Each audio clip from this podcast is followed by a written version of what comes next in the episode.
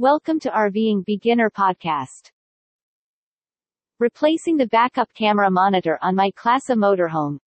https www youtube com watch v equals wdtmqvkc0 ga replacing the VOM78 backup monitor with a direct replacement from RV cams. Com, happily RVIT began while we were out west in the scorching heat of the desert.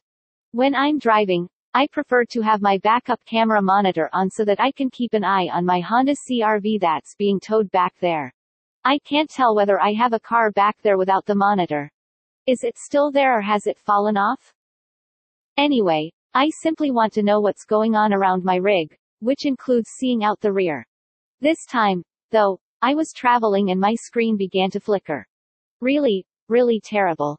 It'd start off bright, but with time it'd deteriorate to the point where I couldn't see anything. Turning it off and letting it rest for a bit would be the only option. Then switch it back on, and it should be okay for a time. However, it would eventually repeat the whole process. In the end, all I did was adapt. I'd leave it off most of the time and just turn it on to check on the vehicle back there. And, of course, the monitor comes on automatically while I'm pulling into a campground in reverse gear. However, the monitor deteriorated. Even when the screen is turned on, it seems to be bleached. The picture has fading, and there is a white haze over it. Clearly, my motorhome's original backup monitor is deteriorating and has to be replaced. Voyager created the earliest backup monitor. It's a VOM78 Voyager. It's a seven-year-old monochrome camera CRT cathode ray tube monitor, like an old-school computer monitor or TV. The VOM78 is no longer manufactured. LCD technology is currently used in all new displays. So, here are the questions. What monitor can I put in my RV's dashboard that will fit in nearly the same area as the original VOM78 and look good? Will my old equipment's wires work with my new equipment?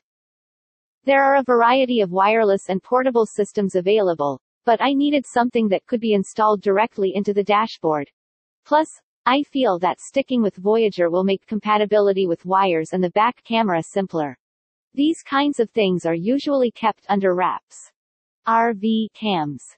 Com was the first site that came up in my search. RV Cams provides an excellent assortment of backup camera systems, according to Tim. Furthermore, he has completed the majority of the work necessary to assure compatibility with earlier systems.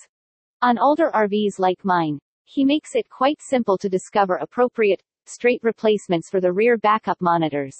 He also provides cables and adapters to make almost any system work, in addition to cameras and monitors. I contemplated an off-brand monitor.